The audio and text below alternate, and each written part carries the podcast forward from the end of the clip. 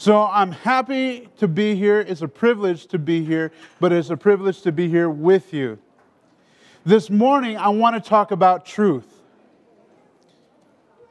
This morning, I want to talk about truth.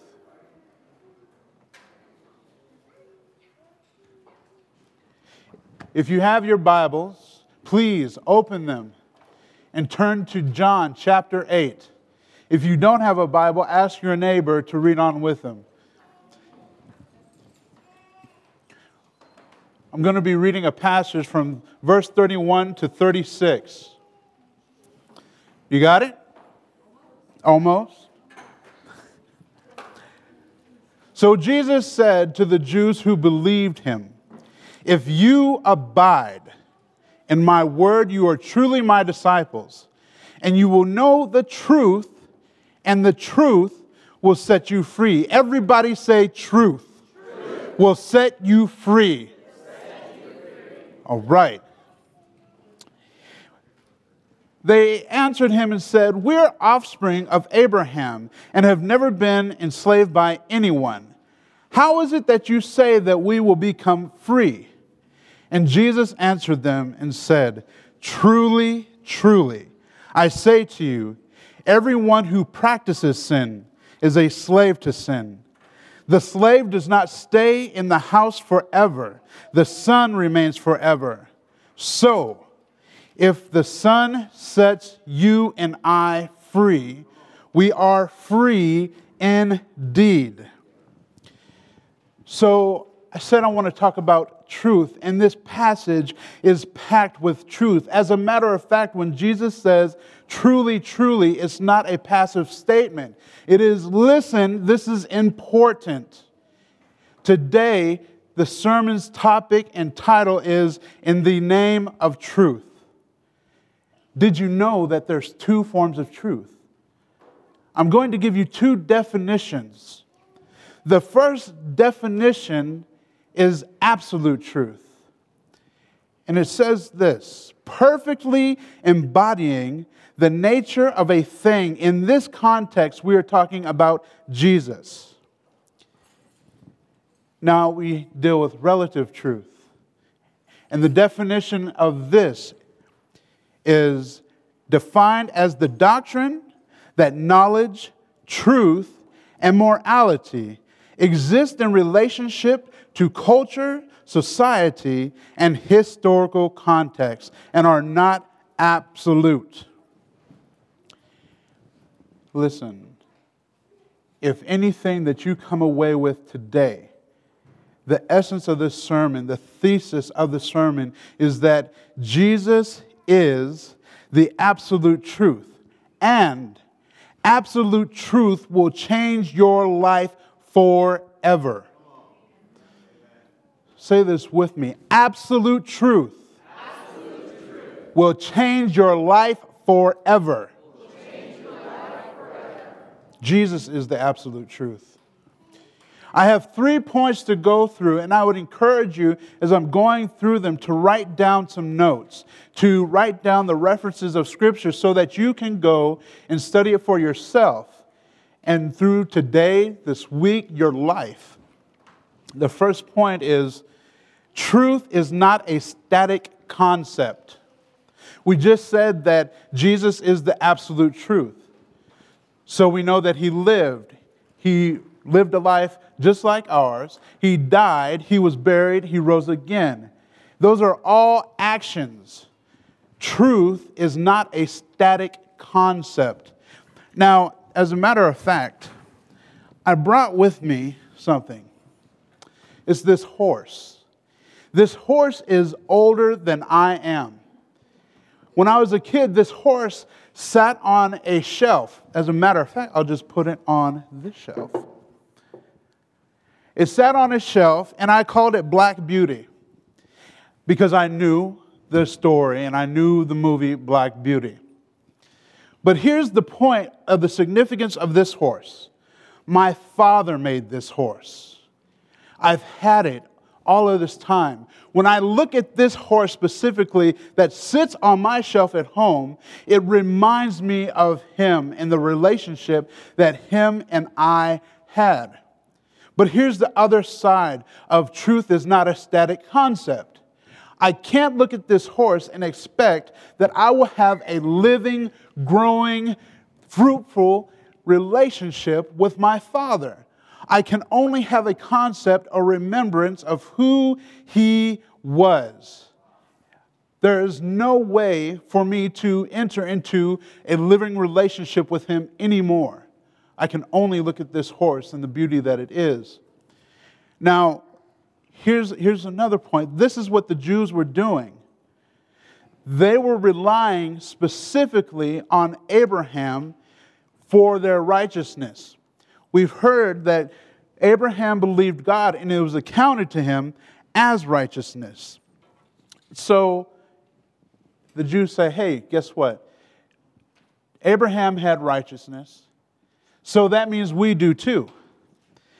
But that's not the truth.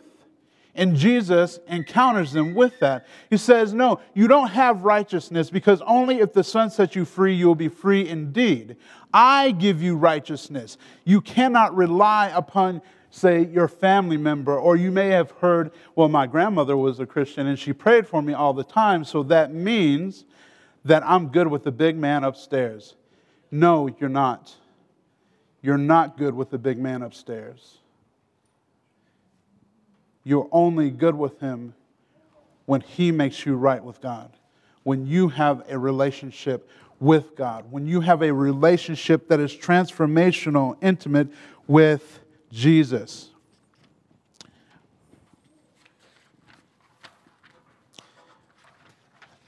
Ellicott's commentary for English readers says this about the interaction with the Jews and Jesus.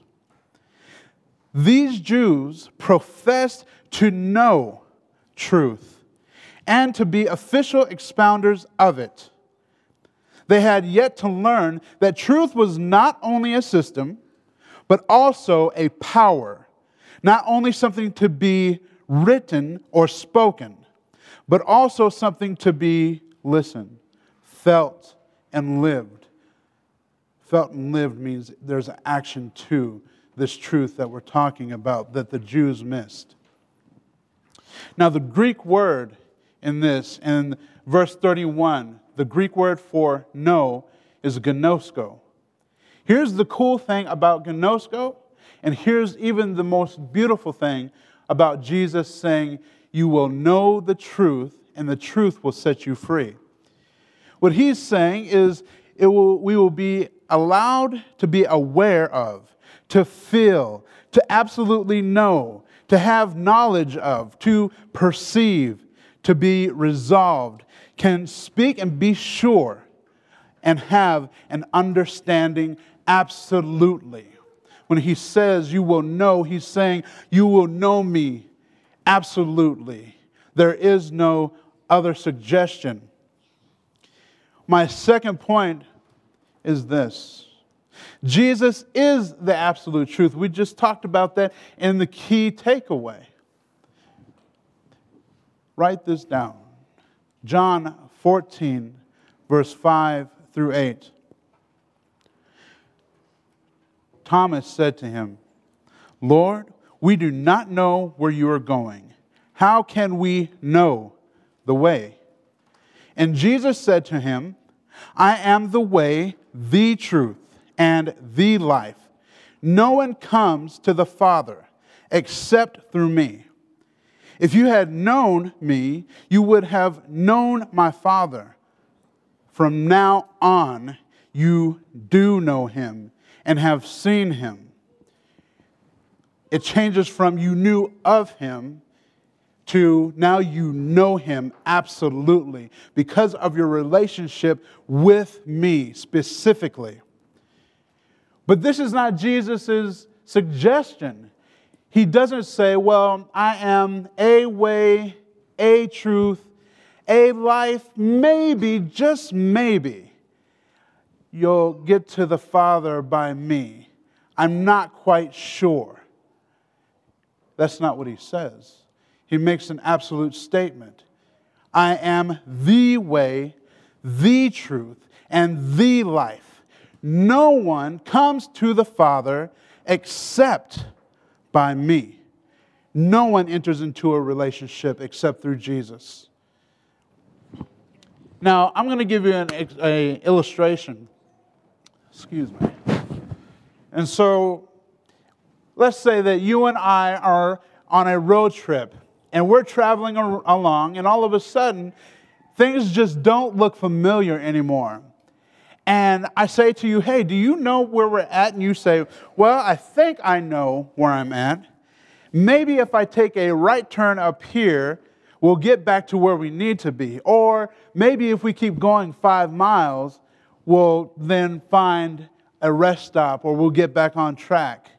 Well, it's getting dark outside and we're in the forest and there's bears. I don't need time to have you say maybe. I have no rest in that. I have no assurance in that. So, this is important. None of us want to be left with a question of what's really happening. So, we have a decision to make, we have a question to ask. Do I or will I trust who Jesus says that he is? And do I believe that I can know him? We've said no is absolute. Do I know do I believe I can know him? Well, this is Jesus' answer to that question. So, John 17, 3. If you want to write that down or just go there.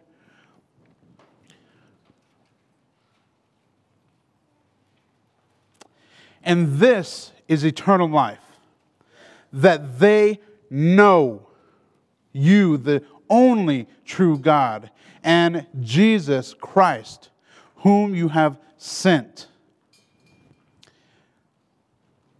Now, we just said that Jesus is the absolute truth.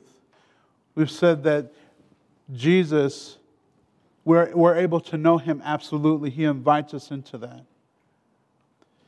But here's the third point only those who abide in Christ can know him absolutely. The, the bare truth is, if you're outside of Christ today, that you only know of him. You do not have access to, to know him absolutely and intimately. But the good news is that he's calling you to know him in this way. The word abide in verse 31 literally means to continue, dwell, endure, be present, remain, and stand. Now, I used to think that I can know in this in the context that we're speaking anybody and that anybody could know me. However, when my desire was met with rejection or silence, I became very discouraged because I wanted to be known and I wanted to know. I wanted intimate relationship. But over time, I have learned, and I'm still learning this lesson, that there are only a few people in my life that I can and should enter into this type of relationship, this knowing relationship. There are two people in this room right now that I have a relationship like that. One is Greg McCormick. He's my brother, he's my mentor, he's my friend. He's invited me into his life to know him. I've invited him into my life to know me, the true me, absolutely. And the other is Ryan Stevens. He has invited me to know Him. And I have invited Him to know me. There is complete vulnerability to know someone. If you are invited and you are invited to know Jesus, it comes with a vulnerability. These relationships that I have with Greg and Ryan are transformational. They're intimate and they're the only way that we will get to know each other completely, absolutely. And that is the only way you or I will ever get to know Jesus. You can either know about him or you can know him because you know him and he knows you. Now, the primary relationship for us all is in Jesus. All of us, whether you are in Christ or you are outside of Christ. He calls those who are in Him closer to His heart, and He calls those outside of Him to come to repentance, to know Him, and be reconciled to the Father. He calls us to know Him in this intimate, vulnerable way. Now, John 15, 5 says this I am the vine, and you are the branches. Abide in me. For apart from me, you can do nothing. If, if I focus only on this horse that my father made, I will remain in a stagnant, wanting relationship, but not a growing, healthy, transformational, intimate, vulnerable relationship. Jesus is calling us to know him absolutely because he is absolute truth. So, we dwell in the truth. We are we endure in the truth. We are present in the truth. We remain in the truth. And we stand in and with Jesus, who is eternal truth, who is living truth, who is saving truth, who is the absolute truth, who invites us to know Him and for Him to know us. That is who He is. And He's calling us to be in that relationship with Him. Let's pray real quick. As a matter of fact, if there is anybody in here that does not know Jesus, I, I challenge you and I invite you to surrender your heart to Him so that in the relationship of knowing, you may also absolutely know that anywhere that you go in life, anywhere that you continue to abide in Him, He will be, and He will be your life. Absolutely. Let's pray.